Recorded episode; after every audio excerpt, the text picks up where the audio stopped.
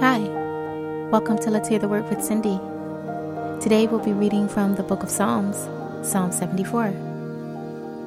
You walked off and left us and never looked back. God, how could you do that? We're your very own sheep. How can you stomp off in anger? Refresh your memory of us. You brought us a long time ago, your most precious tribe. You paid a good price for us. Your very own Mount Zion. You actually lived here once. Come and visit the site of disaster. See how they've wrecked the sanctuary. While your people were at worship, your enemies barged in, brawling and scrawling graffiti. They set fire to the porch, axes swinging. They chopped up the woodwork, beat down the doors with sledgehammers, then split them with kindling.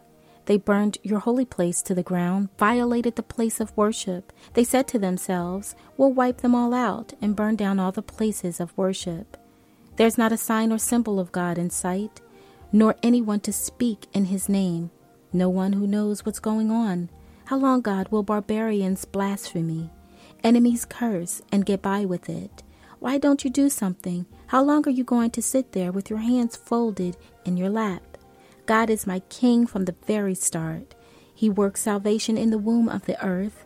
With one blow, you split the sea in two. You made mincemeat of the dragon Tannin you lopped off the heads of Leviathan, and then served them up in a stew for the animals. With your finger you opened up springs and creeks, and dried up the wild flood waters. You own the day, you own the night, you put stars and sun in place. You laid out the four corners of the earth, shaped the seasons of summer and winter.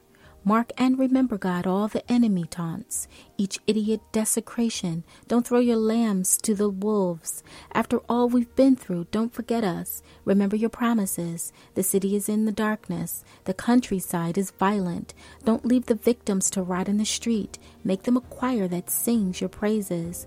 On your feet, O God, stand up for yourself. Do you hear what they're saying about you? All the vile obscenities. Don't tune out their malicious filth the brawling invectives that never let up. I thank you for listening today. Be blessed.